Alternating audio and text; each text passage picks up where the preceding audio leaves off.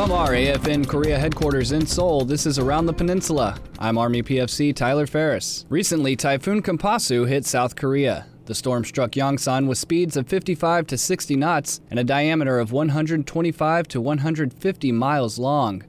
Kompasu first hit Korea in the Incheon area around four thirty in the morning and lasted till eight A M Specialist Jeffrey Johnson gives the details of the aftermath. The streets and sidewalks on Yongsan are operating at a slower pace than usual. Fallen trees and power lines have become a problem worth solving. Director of Public Works Chuck Markham says Typhoon Kompasu is keeping Yongsan's cleanup crews very busy. Uh, now we're into uh, recovery mode where we're cleaning up debris, still keeping the prior priorities open, but trying to bring the installation back to a condition of normality. The entire South Post lost power due to the falling trees and down power lines. We've also got in uh, K S C, Korean Service Corps, personnel have augmented my crews with their mobile labor force people, and in Area one and Area three at Camp Humphreys and Red Cloud have also provided specialized support in the electrical areas. Specialist Jeffrey Johnson, Yongsan, Korea. During Exercise Ulchi Freedom Guardian, a special U S Navy ship is here in Korea.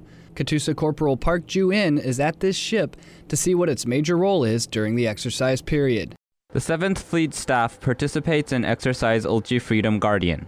Captain John Weigold, the U S seventh Fleet Reserve Chief of Staff, says the exercise enforces teamwork with all the services.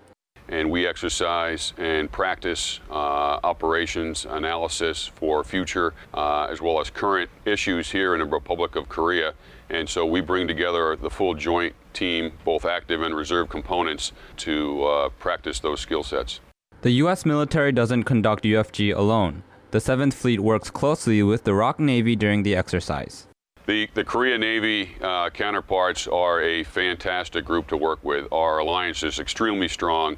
Uh, we do a lot of work with them throughout the year, not just during our August exercise. Captain Rudy Lupton, the U S S Blue Ridge commanding officer, says the Blue Ridge crew expects their visit to Busan to be productive and gratifying. It's, a, uh, it's part of our regular routine. It's something that we expect to do, uh, and so the crew enjoys coming here and participating. The U S S Blue Ridge participates in U F G every year, and with its involvement, the R O K U S alliance grows stronger. KATUSA Corporal Park Ju-in, Busan, Korea.